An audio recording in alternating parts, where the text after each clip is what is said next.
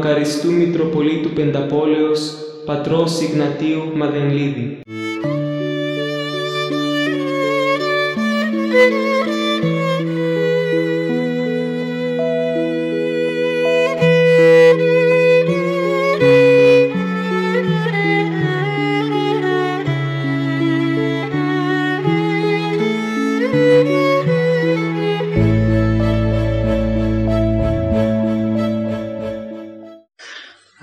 Ευλογητός ο Θεός ημών πάντοτε νύγκαια ή και εις τους αιώνας των αιώνων. Δόξασι ο Θεός ημών δόξασι. Ο τα σκηνάς ταύτας και συμφώνους ημίν χαρισάμενος προσευχάς, ο και δυσί και τρισί συμφωνούσιν επί το όνομα σου τας αιτήσεις παρέχειν επαγγελάμενος, αυτός και νυν τον δούλου σου τα αιτήματα προς το συμφέρον πλήρωσον, χορηγών ημίν εν το παρόν αιώνι την επίγνωση της εις αληθείας, και εν το μέλλον τη ζωή αιώνιον χαριζόμενος, ότι αγαθός και φιλάνθρωπος Θεός υπάρχεις και εσύ την δόξα να αναπέμπουμε εις τους αιώνας. Αμήν. Δόξα τω Θεώ που πάλι είμαστε μαζί και είναι Κυριακή της Ορθοδοξίας. Επόμενον είναι και το θέμα μας να είναι ιεραποστολικό. Έτσι το όρισε και καλός η Αγία και Ιερά Σύνοδος της Εκκλησίας Ελλάδος. Και μάλιστα η Ιεραποστολή στα βαθύτερα, όπως είναι ο τίτλος της ομιλίας μας και θα εξηγηθώ γι' αυτό. Ακούσαμε στη σημερινή Ευαγγελική Περικοπή, σεβαστοί πατέρες και αγαπητοί αδελφοί, ότι ο Φίλιππος πήγε και βρήκε τον φίλο του, τον πατριώτη του, τον Αθαναήλ και του λέγει για τον Χριστό. Ευρήκαμεν Ιησούν τον από Ναζαρέτ. Τον έστειλε κανένας στον Φίλιππο, στον Αθαναήλ, όχι. Ήτανε μια αυθόρμητη κίνηση του Φιλίππου προς τον Αθαναήλ ο Φίλιππος έκανε ιεραποστολή.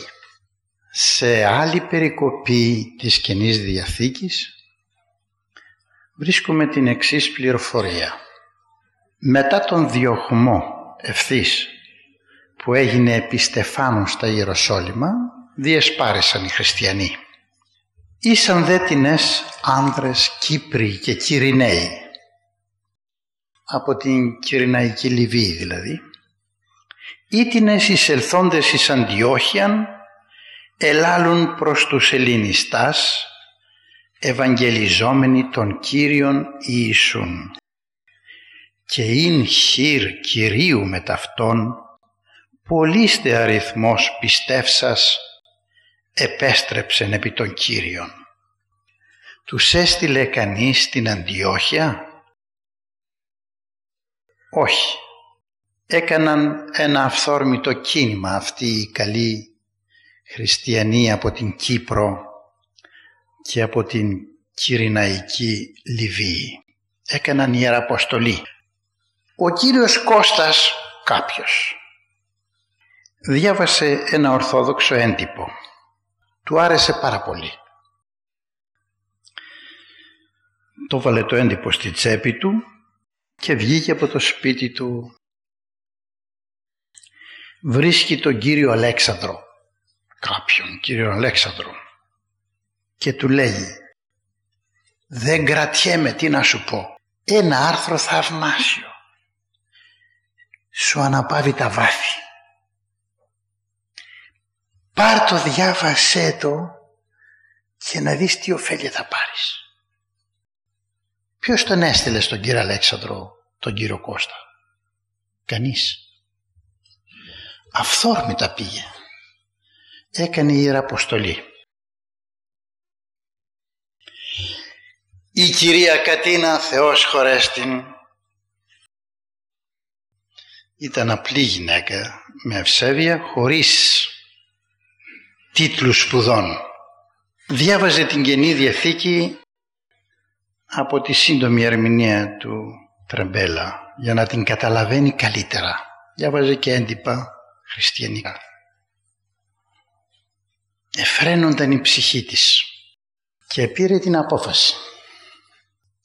Από την άλλη μέρα θα διέδιδε στους άλλους αυτά που της άρεσαν και, τις, και την ωφελούσαν. Ήρθε στο βιβλιοπωλείο της Γέχα, γέμισε μια πάνινη σακούλα με βιβλία και άρχισε να γυρίζει στα δημόσια γραφεία, στα δικαστήρια, την ξέρετε, μου φαίνεται, στις πολυκατοικίες, ώσπου την κρατούσαν τα πόδια. Ποιος την έστειλε; Κανείς. Ήταν αυθόρμητη η κίνησης προς τους γύρω. Έκανε η Ιεραποστολή. Πήγαμε με κάποιον ηθαγενή κληρικό στην Τσικάπα. 30 λεπτά με το αεροπλάνο. Φώκια. Δικινητήριο. Όσα παλιώνουν εδώ πηγαίνουν εκεί και βρίσκονται εν δράση. Και όποιον πάρει ο χάρος. Στην επιστροφή προσγειώθηκε σε ένα ξέφωτο. Ούτε άσφαλτος ούτε τίποτα. Αλλά μπόρεσε. Και προσγειώθηκε. Ένα γύρο χωριά για να πάρει και να δώσει εμπορεύματα και επιβάτες. Ο πιλότος Βέλγος μας είπε εδώ θα καθυστερήσουμε 20 έως 25 λεπτά αν θέλετε μπορείτε να κατεβείτε. Κατεβαίνουμε πάτερ. Κατεβαίνουμε. Κατεβήκαμε αλλά ο ήλιος καυτερός πήγαμε κάτω στη σκιά των φθερών του αεροπλάνου. Και καθώς κοιτάζαμε ένα γύρο μαρίδα, παιδιά, εκατοντάδες μαζεύτηκαν τα γύρω χωριά να ειδούν από κοντά το αεροπλάνο που το βλέπουν σαν πουλί στον ουρανό το ειδούν από κοντά. Και ένας αυτοσχέδιος αστιφύλακας εκεί γύριζε με ένα σκηνή και απειλούσε να μην προχωρήσουν πιο μέσα τα παιδιά. Καθώς κοιτάγαμε το θέαμα αυτό βλέπουμε στο βάθος της σαβάνας χόρτα μέχρι ένα-ενάμιση μέτρο ένας κουνώντας χέρια και πόδια ερχότανε. Προς τα εμάς φαινόταν ότι ερχόταν. Πάτερ το γνωρίζεις ποιος είναι; Δεν το γνωρίζω μας έφτασε. Έκανε το σταυρό του προσκύνησε και μας φίλησε το χέρι εγώ είμαι Ορθόδοξος Είμαι Ορθόδοξος. Ήμουνα στρατιώτης στην Κανάγκα, εκεί κατηχήθηκα και βαπτίστηκα. Πότε θα έρθείτε εδώ, έχω ετοιμάσει 12, τους κατήχησα και είναι έτοιμοι να βαπτιστούν. Πότε θα έρθείτε να τους βαπτίσετε; Ποιος τον διόρισε κατηχητή; Ποιος του είπε να πει για τον Χριστό; Να ετοιμάσει 12 για βάπτιση.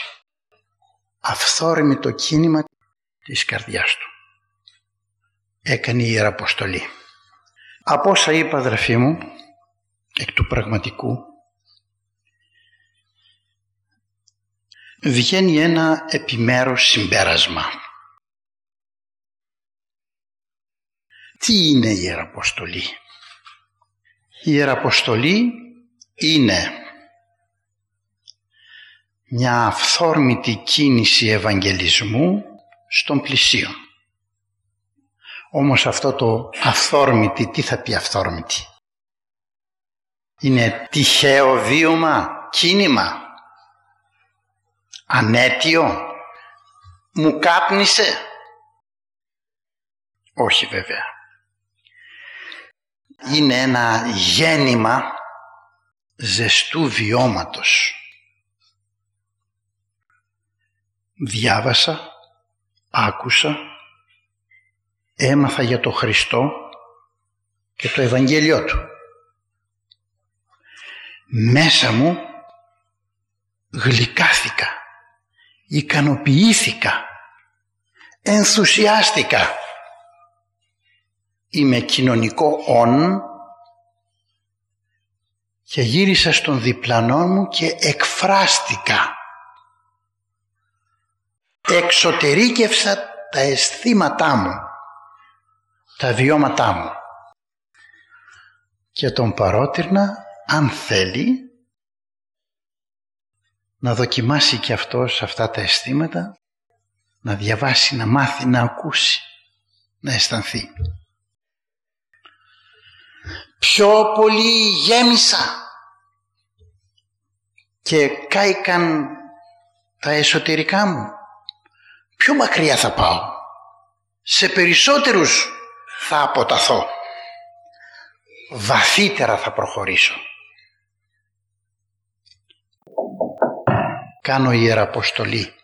Κανείς δεν με έστειλε. Κανείς δεν με υποχρέωσε. Κανένας δεν με πλήρωσε. Κανένας δεν μου υποσχέθηκε τίποτα. Κάποιοι μάλιστα και με αποτρέπουν. Κάποιοι με παρεξηγούν. Κάποιοι δεν με καταλαβαίνουν. Με περιγελούν και με ονειδίζουνε. Εγώ δεν σταματάω. Με καίει η φλόγα της Ιεραποστολής. Συνεχίζω με περισσότερο ζήλο. Και όσο συνεχίζω περισσότερο εφραίνομαι. Και όσο κοπιάζω και ονειδίζομαι πιο πολύ προσπαθώ. Είναι εκφραστικό αυτό το ανθρώπινο βίωμα και ενέργημα που το περιγράφει ο Απόστολος Παύλος μεταφράζοντας τα εσωτερικά του στους Κορινθίους και τους λέγει «Κάνω ιεραποστελή και δεν περιμένω μπράβο, δεν περιμένω αμοιβή,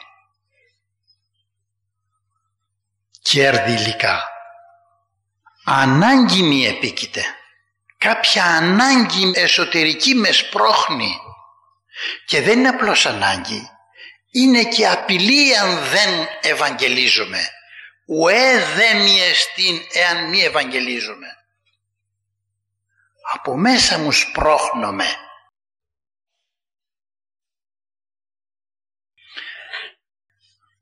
Μπορώ να πω με βεβαιότητα αδελφοί μου και νομίζω θα βρω κατανόηση στη σκέψη σας. Εάν κάποιος δεν δοκίμασε αγάπη για το Χριστό και δεν ζεστάθηκε από την αγάπη του Χριστού δεν μπορεί να γίνει Ιεραπόστολος. Ούτε και να κατανοήσει μπορεί τον Ιεραπόστολο και την Ιεραποστολή θα την δει σαν ένα περιτό, κουτό ενέργημα. Η Ιεραποστολή δεν μπορεί να γίνει επάγγελμα. Και αν γίνει σαν επάγγελμα δεν θα αποδώσει. Εκείνος που κάνει Ιεραποστολή δεν μιλάει με τη γλώσσα, μιλάει με τα μάτια, Μιλάει με τους κόπους, με τον υδρότα, με τη θυσία. Και πληροφορεί τους καλοδιαθέτους ότι αυτός ο άνθρωπος είναι αυτοκίνητος, δεν είναι ετεροκίνητος, δεν είναι επιστρατευμένος, είναι θελοντής στρατιώτης του Χριστού.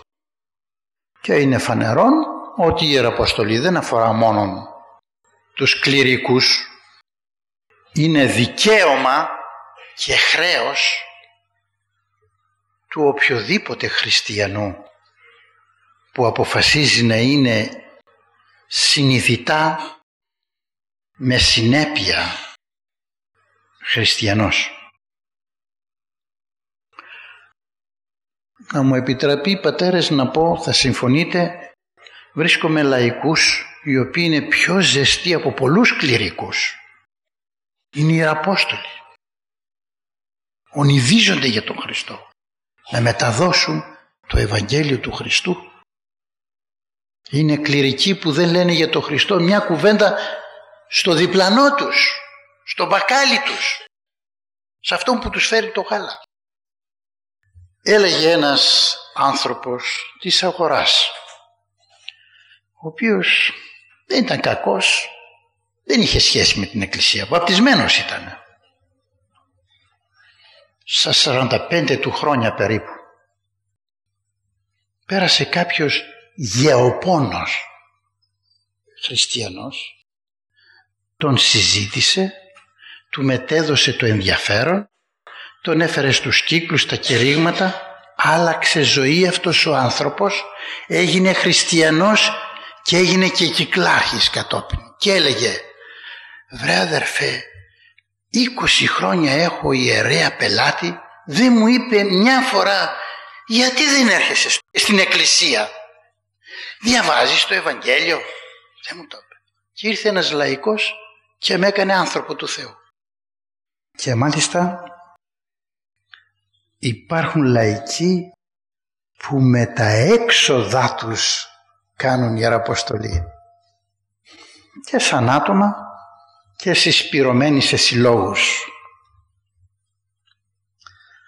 Με ρωτούν ποιος σας δίνει τα μέσα; Και δουλεύετε εκεί. Τι περιμένουν να ακούσουν το κράτος; Φορολογεί το κράτος. Τις δωρεές τις φορολογεί. Η Εκκλησία δεν ξέρω, να μην επεκταθώ σε αυτό το πράγμα. Εκείνο που ξέρω ότι όταν βλέπω τον προϋπολογισμό και ποιοι δίδουν είναι οι σύλλογοι σύλλογοι τους οποίους κινούν λαϊκά μέλη της Εκκλησίας. Είναι εύκαιρο να πω στην αγάπη σας ένα ευχάριστο γεγονός των ημερών αυτών. Μέχρι τώρα την προσπάθειά μας στην Κανάγκα την εξυπηρετούσε ένα τμήμα του Συλλόγου ο Μέγας Βασίλειος, το τμήμα της εξωτερικής Ιεραποστολής. Επειδή όμως τα δίκτυα και οι διαδικασίες δυσχέραναν αυτή την συνεργασία λογιστικά, οικονομικά και δεν θα μπορούσαμε να εξασφαλίσουμε την άνετη διακίνηση των χρημάτων και των αγαθών Γι' αυτό οι άνθρωποι που ξέρουν από τέτοια είπαν είναι προτιμότερο να συμπήξουμε σύλλογο που να πρημοδοτεί, να συνεργάζεται με την εξωτερική Ιεραποστολή. Και αρχίζοντας από τον Νοέμβριο πέρσι, σήμερα έχουμε ήδη συμπηγμένη και την επιτροπή που διοικεί τον σύλλογο υπό την επωνυμία Απόστολος Βαρνάβας. Υπάρχει σύλλογος. Αυτοτελής σύλλογος. Συνεργαζόμενος βέβαια με τη Γέχα και το Μέγα Βασίλειο αλλά αυτοτελής. Αυτό το λέω και προς δόξαν Θεού να δοξάσουμε, να ευγνωμονήσουμε το Θεό και προς ενημέρωσή σας. Ώστε αν τυχόν κανείς σκέπτεται να προσφέρει κάτι τι, μη προβληματιστεί επειδή στην απόδειξη δεν θα ειδεί Μέγας Βασίλειος, αλλά θα ειδεί Σύλλογος Εξωτερικής Ιεραποστολής ο Απόστολος Βαρνάβας. Όσο τώρα για την εξωτερική Ιεραποστολή και εσωτερική Αποστολή η διαφορά βρίσκεται μόνο στον τόπο.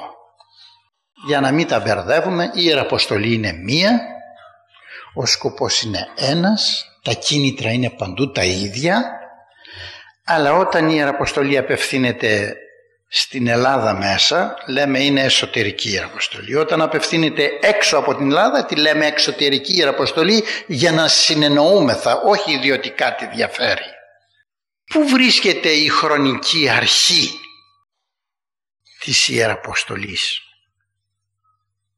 Στο Φίλιππο που είπα προηγουμένως. Και ακόμη πρωτήτερα στον Άγιο Ανδρέα, τον πρωτόκλητο, που όταν γνώρισε μαζί με τον Ιωάννη τον Ευαγγελιστή κατόπιν τον Ιησού Χριστό τρεις ώρες, τέσσερις ώρες έμειναν μαζί του. Τόσο πολύ γλυκάθηκε που αφήνοντας τον Ιησού Χριστό βρήκε τον αδελφό του τον Πέτρο, τον Κυφά και του λέει έλα έλα όχι αύριο τώρα πάμε πριν βραδιάσει πάμε και τον πήγε στον Χριστό και επειδή κάλεσε πρώτος τον πρώτο προσήλυτο ονομάστηκε πρωτόκλητος Ανδρέας ο πρωτόκλητος. Και αν με ρωτήσετε ποιο θα είναι το χρονικό τέλος της Ιεραποστολής δεν θα σκεφτώ καθόλου. Θα απαντήσω η συντέλεια των αιώνων. Όσο ο κόσμος θα έχει το σχήμα αυτό μέσα στο οποίο θα υπάρχουν χριστιανοί και θα υπάρχουν και μη χριστιανοί τότε οι χριστιανοί θα είναι οι ιεραπόστολοι με μια προσπάθεια να μεταδώσουν τη γλύκα τους σε εκείνους που δεν έτυχε να γνωρίσουν τον Χριστό. Στον άλλο κόσμο δεν θα υπάρχει ιεραποστολή διότι υπάρχει και ο λόγος. Όσοι γνώρισαν τον Χριστό σώθηκαν δεν χρειάζονται ιεραποστολή. Όσοι καταδικάστηκαν δεν ωφελεί η Ιεραποστολή. Τι Ιεραποστολή. Μετάνοια δεν υπάρχει. Στον άλλο κόσμο η μετάνοια δεν υπάρχει. Τώρα τι γίνεται. Δεν γνωρίζουμε αδελφοί μου τις πραγματικές διαστάσεις της Ιεραποστολής. Ούτε μπορούμε να γνωρίζουμε. Δεν μπορούν να μπουν κάτω από το μολύβι της στατιστικής. Αυτή τη στιγμή δεν ξέρουμε πόσοι άνθρωποι πού και πώς κινούνται ιεραποστολικά. Έτσι κάπως πρέπει να φανταστούμε και να είμαστε βέβαιοι ότι τελεσιουργείται το μυστήριο της Ιεραποστολής σε όλο τον κόσμο και εις ανύποπτα γεωμετρικά μήκη και πλάτη. Από ελληνοορθοδόξου πλευράς, από την από Ανατολή, Κορέα κλπ, Ινδίες, μέχρι την Αμερική που ευχαρίστως πληροφορούμεθα ότι ιδρύονται και μοναστήρια ορθόδοξα και μεταδίδουν ορθόδοξο πνεύμα και στην Ευρώπη και στην Αφρική βέβαια γίνεται η Ιεραποστολή. Και σε άλλα μέρη της Αφρικής και στο Κονγκό, για να έρθουμε πιο κοντά. Το πρώην Ζαΐρ, αυτό είναι το Κονγκό. Ήτανε Κονγκό, ονομάστηκε Ζαΐρ, ξαναγίνεται Κονγκό, το ίδιο, το ίδιο κράτος είναι, ο ίδιος τόπος και στα μεν νότια του Κονγκό εργάζεται ο πατήρ Μελέτιος με το επιτελείο του, ο Γρηγοριάτης, είναι μοναχός της Ιεράς Μονής Οσίου Γρηγορίου του Αγίου Όρους. Στο κέντρο δε του Κονγκό είναι ο άλλος βραχίων της Ιεραποστολής με έδρα την Κανάγκα για την οποία να σας πω λίγο πιο λεπτομερή γιατί είναι εξαμέσου γνώσεως και πείρας. Η κατάσταση η πολιτική στη χώρα αυτή δεν είναι καθόλου ομαλή και ευχάριστη. Πόλεμοι και ακοέ πολέμων. Εδώ, εκεί, πιο εκεί.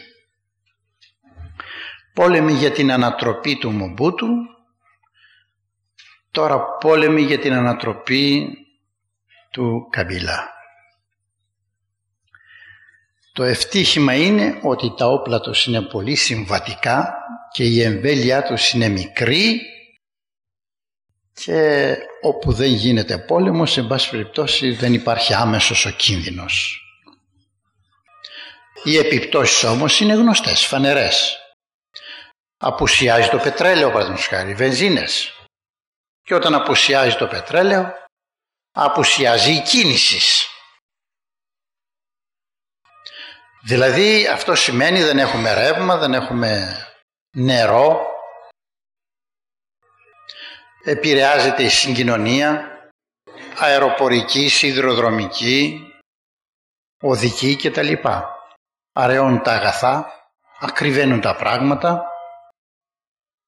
απαγορεύεται τώρα η κυκλοφορία του δολαρίου, πρέπει να πάρουν υποχρεωτικός φράγκα κογκολέζικα, από το εξωτερικό δεν έρχονται να φέρουν αγαθά, αδειάζουν οι αποθήκες, αυξάνουν οι φόβοι για πείνα και λοιμό.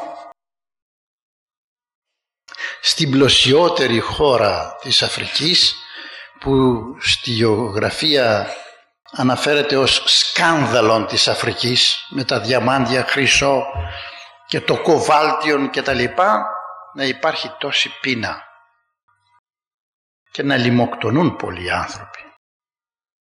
Εν πάση περιπτώσει, ειδικό στην Κανάγκα, δόξα τω Θεώ, έχουμε σχετική ησυχία.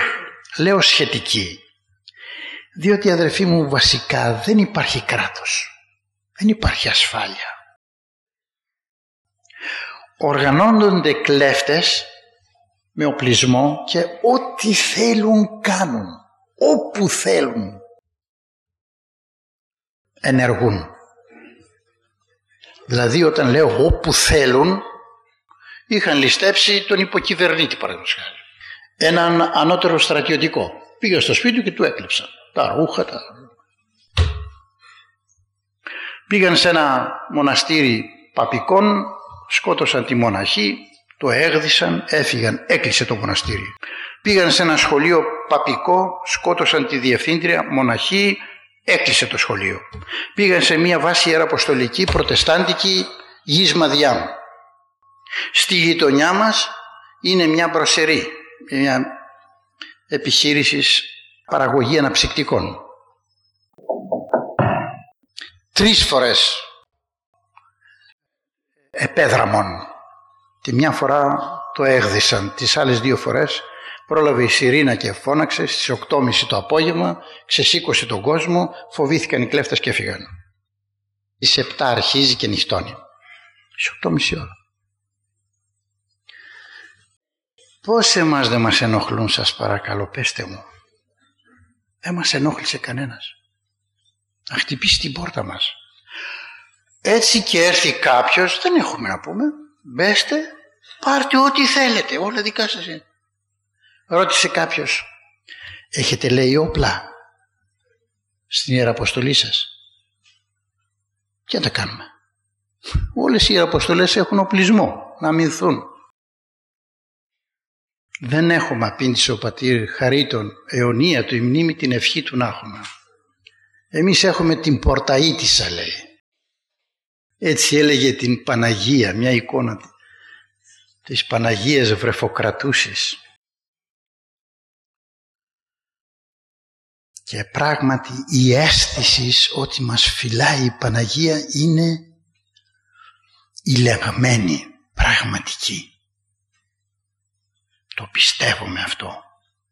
Θα ξέρετε, θα, θα το έχω πει ασφαλώς, ξημερώντας του Αγίου Δημητρίου πριν από το 1991 είχε έρθει μια τέτοια ομάδα οπλοφόρων και ζήτησε να παραβιάσει μια σιδερένια αυλόπορτα που έχουμε. Υπήρχε μια καδένα. Πυροβολούν την καδένα τη σπάζουνε ανοίγουν την πόρτα και όταν βλέπουν ότι αυτός ο χώρος ήταν συνέχεια του πιο εκεί και είναι χώρος της αυλής της Ορθοδόξου Ιεραποστολής στον πρώτο νυχτοφύλακα λένε συγγνώμη δεν ξέραμε ότι ήταν της Ορθοδόξου Ιεραποστολής ο χώρος αυτός έκλεισαν την πόρτα και έφυγαν. Υπάρχει η καδένα αυτή σπασμένα και ο κάλικας που πυροβολήθηκε για να σπάσει η καδένα. Κρεμασμένο στην πορταΐτισσα. Η μόνη άμυνά μας είναι οι σιρήνες. Αν ενοχληθούμε. Τι κάνουν οι σιρήνες, να καλέσουν ποιον; Δεν υπάρχει τίποτα. Εάν μη Κύριος φυλάξει πόλη, εις μάτιν η γρύπνη συνοφυλάσσουν. Και κάνουμε τη δουλειά μας. Τι κάνουμε; Α, διδάσουμε στα παιδιά, όπως ξέρετε είναι ένα δημοτικό θηλαίον, ένα δημοτικό αρένον, από 350-360 παιδιά το καθένα, ένα γυμνάσιο λύκειο, συνολικά 860 παιδιά περίπου. Και με φιλοτιμία και επιμέλεια οι διευθύντριες και το διδάσκον προσωπικών εκπαιδεύουν τα παιδιά. Και μπορώ να πω όχι προς κάφηση μεταφέροντας την πραγματικότητα υπάρχουν ντοκουμέντα άλλωστε έγγραφα επίσημα κτλ. Τα εκπαιδευτήριά μας βρίσκονται στην κορυφή της πυραμίδας των εκπαιδευτηρίων της πόλεως. Είναι το μόνο εκπαιδευτήριο που έχει τέτοια επιτυχία. Θα έχετε πίσω να σας το είπα επί 21 αποφύτων που έδωσαν πανελλήνιες εξετάσεις να πούμε να το πω στη γλώσσα μας πέτυχαν και 21 για εκεί είναι φαινόμενο, σκάνδαλο. Τα δε γραπτά διορθώνονται και βαθμολογούνται στη Κισάσα όχι στην Κανάγκα. Προς αποφυγή πάση παρεξηγήσεως και γίνεται προσπάθεια ποιος θα φωτογράψει το παιδί του. Τους δίδουν ένα γάλα κάθε μέρα και τρία πισκότα, βιταμινούχα. Για πολλά από τα παιδιά είναι το σιτηρέσιο της ημέρας και στέκονται τα παιδιά και διαβάζουν. Έχουμε δύο κτιστές εκκλησίες προς το παρόν μέσα στην Κανάγκα. 14 κληρικούς, εκ των οποίων τρεις διάκονοι είναι καινούργοι από τα βαθύτερα όπου και θα υπηρετήσουν. Κύκλοι, συμμελέτης Αγίας Γραφής, ένας γυναικών που φτάνουν μέχρι 200 γυναίκες κάθε Παρασκευή, ένας ανδρών που φτάνουν μέχρι 100, εσπερινές ομιλίες κυριακάτικες, ακαλή ώρα όπως τώρα, έρχονται μέχρι 250 αλλά τα τρία πέμπτα είναι άντρες στις εσπερινέ ομιλίες. Γιατί οι γυναίκες οι καημένες έρχονται στον εκκλησιασμό, κάνουν μια ώρα πεζοπορία να έρθουν οι περισσότερες, να πάνε, να μαγειρέψουν, να αυτόσουν. Δεν προλαβαίνουν οι στοχέ και οι άντρες είναι περισσότεροι. Αγόρια, κορίτσια κατηχούνται. Τελευταία έχουμε εκτυπώσει και έντυπα τα οποία κυκλοφορούν η ανάλυση του πιστεύω του συμβόλου της πίστης Ζεκρουά, Ντινίταπα. Αυτό είναι πολύ διαφωτιστικό βιβλίο και γίνεται ανάρπαστο, ευγνωμόνος και διαβάζεται και ξαναδιαβάζεται και έχουμε αποτελέσματα πολύ θετικά. Γι' αυτό και τώρα εκτυπώνεται στην Αθήνα ένα άλλο βιβλίο «Κοσμογονία και ανθρωπογονία» όπου εκτίθενται οι βασικές αλήθειες της Εκκλησίας μας, της πίστεώς μας σχετικά με την δημιουργία του κόσμου και την δημιουργία του ανθρώπου, την αξία του προσώπου, τη σχέση μεταξύ ανδρός και γυναικός. Αυτές είναι ομιλίες ραδιοφωνικές οι οποίες γίνονται από ροδιαφώνου κάθε Σάββατο το απόγευμα, έχουμε μια τέτοια εκπομπή και μετά προσαρμόζονται σε βιβλίο εμπλουτιζόμενες οι ομιλίες και διανέμονται δωρεάν είπα για ραδιόφωνο, έχει γίνει το έκτο σεμινάριο πριν έρθω. Σεμινάρια είναι ας πούμε ταχύρυθμα φροντιστήρια για άντρες από τα βαθύτερα, από τα δάση που δεν έχουν ευκαιρία να έχουν λειτουργίες και τέτοια πράγματα. Βαπτίστηκαν, διαβάζουν αλλά και τους κατηχούμε βαθύτερα στα θέματα της πίστεως και λύνουμε πολλές απορίες τους σχετικά με την πίστη και τη ζωή.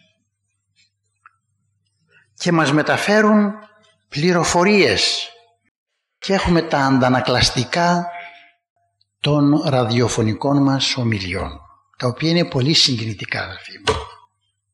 Συγκινητικά. Μαζεύονται οι μαύροι το Σάββατο, όπου βρίσκουν ραδιόφωνο και ακούνε και μορφώνονται, πληροφορούνται, κατηχούνται. Έχουμε κοινότητες έτοιμες για βάπτισμα με παρακλήσεις και απαιτήσεις που έχουν κατηχηθεί από τις ραδιοφωνικές ομιλίες. Δεν είδαν παπά στο χωριό τους. και τώρα παρενθετικά θα πω μια συγκίνηση που εδοκίμασα την προηγούμενη, στην προηγούμενη επίσκεψή μου εδώ. Θα θυμάστε οι περισσότεροι ότι μεταφέροντας κάποιες πληροφορίες είπε ότι έχουμε ένα πονοκέφαλο, ένα πόθο, ένα όνειρο, μια προσπάθεια να εγκαταστήσουμε δικό μας ραδιοφωνικό σταθμό γιατί άλλο είναι να μιλάς σε 250 μια φορά την εβδομάδα και άλλο είναι να μιλάς από ραδιοφώνου τουλάχιστον τέσσερις ώρες την ημέρα σε 2,5 εκατομμύρια. Φαντάζεστε τι διαφορά της επιδράσεως του Λόγου του Θεού. Αυτό είπα. Και την άλλη μέρα με βρίσκει κάποιος και μου λέει «Πάτρε κάτι είπες για ραδιόφωνο». Υπολόγισε εκ μέρους μου τρία εκατομμύρια. Την άλλη μέρα άλλος «Πάτερ κάτι είπες για ραδιόφωνο». Υπολόγισε εκ μέρους μου τρία εκατομμύρια. Ωραία λέω έγιναν έξι. Την άλλη μέρα ήταν η, παραμονή που θα έφευγα. Ένας άλλος. Πάτερ υπολόγισε από μένα ένα εκατομμύριο για αυτή την που είπες για το ραδιόφωνο. Έφυγα με μία τέτοια να πούμε καρποφορία μιας πληροφορίας. Ε, λέω, τι κόσμος υπάρχει που συγκινείται από το ιδεώδες της Ιεραποστολής, της εξωτερικής Ιεραποστολής. Πήγα κι εγώ θαρημένος, βρήκα φίλους συνεργάτες τεχνικούς, μου έδωσαν μια λίστα ερωτημάτων για να απαντήσουν οι εκεί τεχνικοί σχετικά με την διαμόρφωση του χώρου, βουνά, αυτές, εκτάσεις, ε, φόρτιση της ατμοσφαίρας με ακτινοβολία, φωνές, ε, ρεύμα, τούτο, τα άλλα διάφορα που ξέρουν αυτοί. Γιατί έχουμε τρεις ραδιοφωνικούς σταθμούς εκεί στην Κανάγκα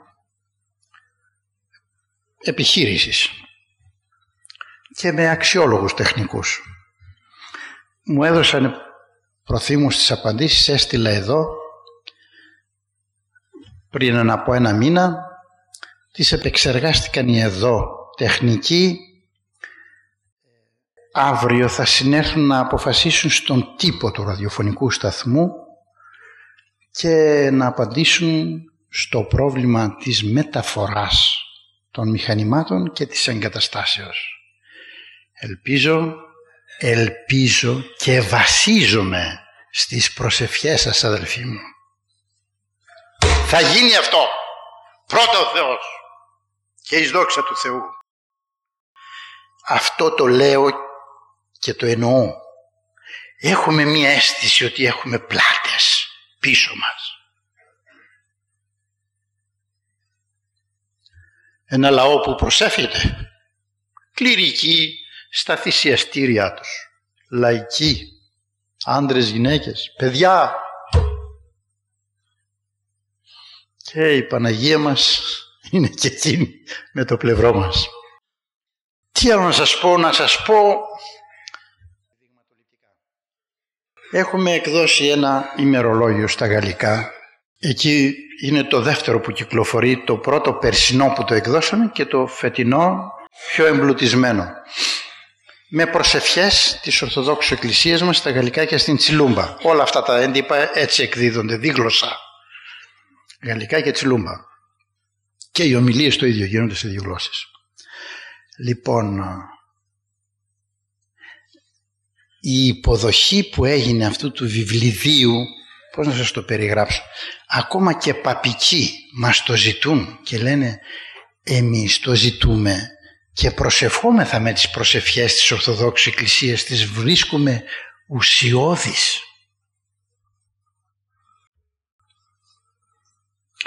Όπου γίνει η εμφάνιση σε αυτού του ημερολογίου, γίνεται πόλεμος ποιος θα το πρωτοπάρει.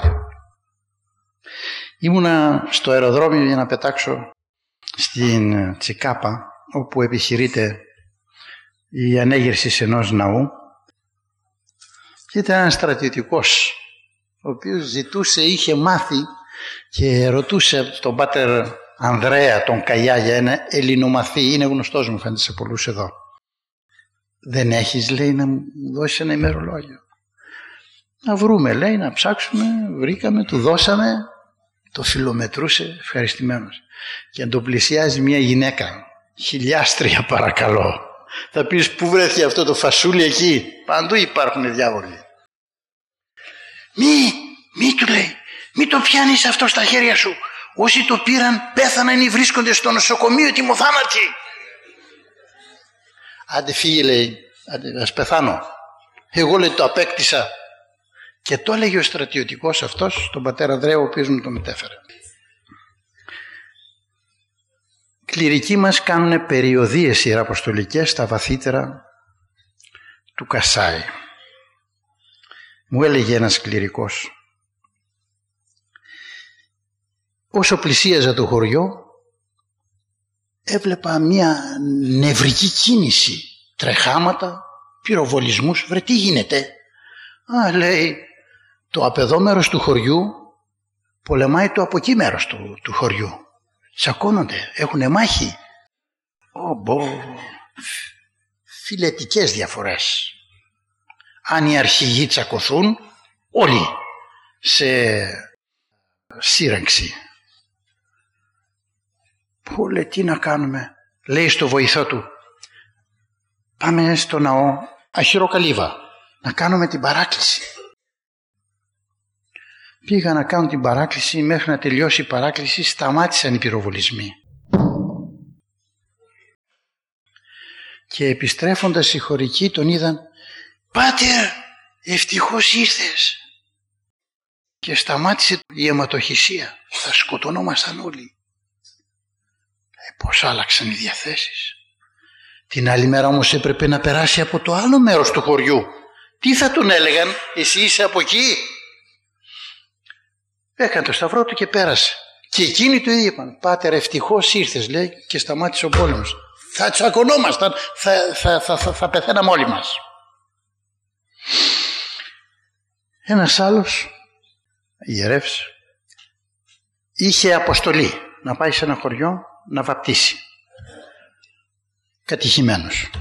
Αλλά άλλα που ήθελε και ένας γέρος να βαπτιστεί, ανήμπορος και τα πόδια του ήταν πρισμένα δεν μπορούσε να περπατήσει, δεν μπορούσε να φορέσει παπούτσια, δεν μπορούσε να αυτόσει. Αλλά ήθελε να βαπτιστεί.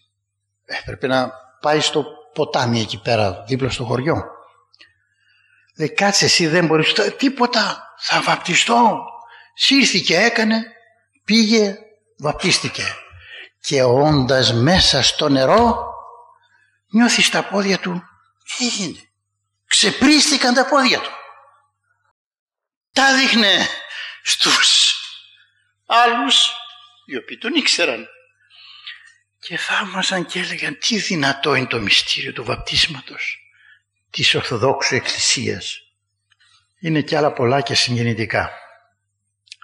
Πάσχα Χριστούγεννα πιστεύετε ότι υπάρχουν άνθρωποι που περπατούν 200, 250, 380, 400 χιλιόμετρα για να φτάσουν στην Κανάγκα να βαπτιστούν οι κατηχούμενοι, να κοινωνήσουν, να εξομολογηθούν, να παντρευτούν όσοι συνεδέθησαν εντωμεταξύ. Να κοινωνήσουν. Με πρισμένα πόδια έρχονται πολλοί. Ένας πατέρας είχε φέρει και δύο παιδιά. Τα παιδιά ήθελαν να πάνε στη Μισιώνα. Ρε παιδιά είναι μακριά. Θα έρθουμε. Και περπατούσαν τα καημένα μια εβδομάδα και αυτά με προβλήματα πλέον στα πόδια τους έφτασαν και τους παράλαβαν οι αδελφές νοσοκόμοι εκεί να περιθάλψουν τα παιδιά. Και θα πήγαιναν βέβαια πάλι με τα πόδια. Ε, ρωτάνε μερικοί, μήπως έχουν συμφέρον οι φτωχοί, οι μαύροι και έρχονται. Τι συμφέρον, ρε παιδάκι Μια εβδομάδα περπατάει να έρθει, μια εβδομάδα πάει, θα μείνει δύο-τρεις μέρες εκεί πέρα μια εβδομάδα. Τι να φάει, μια πιτιά, τι να πάρει ένα ημερολόγιο, μια εικόνα και να πάει στο σπίτι. Τι συμφέρον. Και να μας ξαναδεί τα Χριστούγεννα πάλι. Είναι ο πόθος τους είναι άλλο πράγμα. Αλλά και σε αυτό που σας είπα ότι υπάρχουν συγκινητικές προσφορές. Όταν ήρθε εδώ μου είπανε για ένα ε, για μια οικογένεια ενός γιατρού παρακαλώ καρδιοχειρούργου που τα παιδιά του έτυχαν αγωγής χριστιανικής είπαν τα κάλαντα τα Χριστούγεννα και συγκέντρωσαν πάνω από 500.000 για την εξωτερική αποστολή. Η εκκλησία αυτή που θα χτίσουμε στην Τσικάπα που συμμετέχει ο λαός φέρνοντας πέτρες στο κεφάλι μεταφέροντας υλικό στο κεφάλι γυναίκες παιδιά.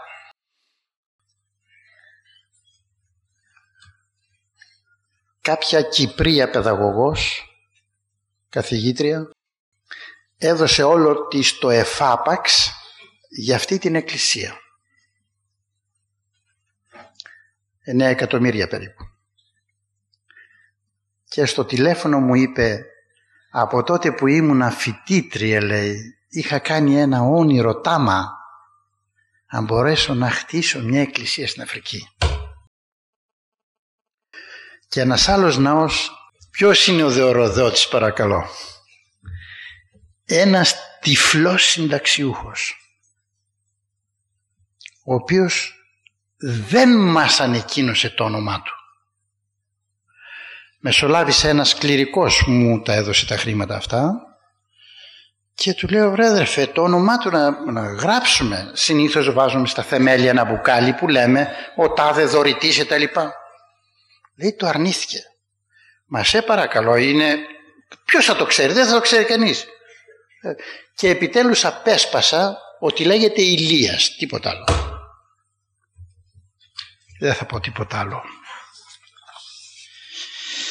θα κλείσω με δύο προτάσεις αδελφοί μου, μην ξεχνάτε την Ιεραποστολή.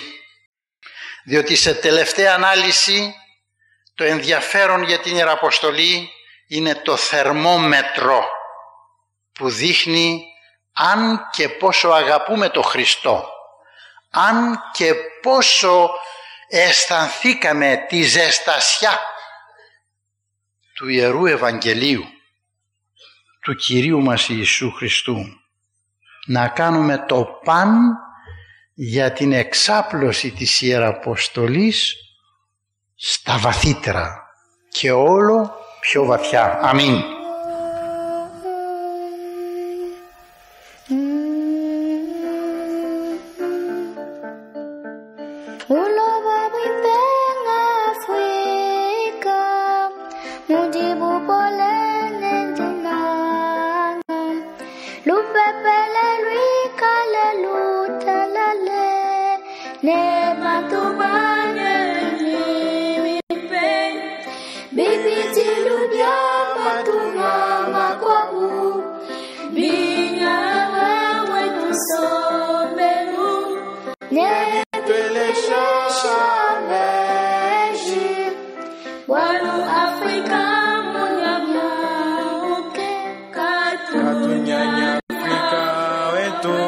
sebwe mujiji dalala janzambi. Katuyangi afrika wetu musibwe muji mwakupatuka basantu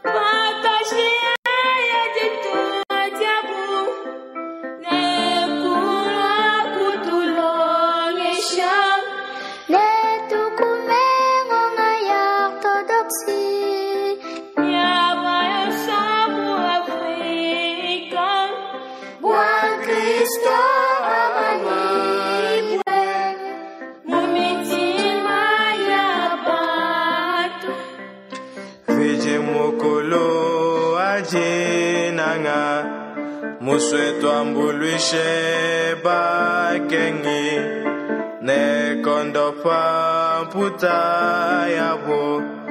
Bwatupetelo fandung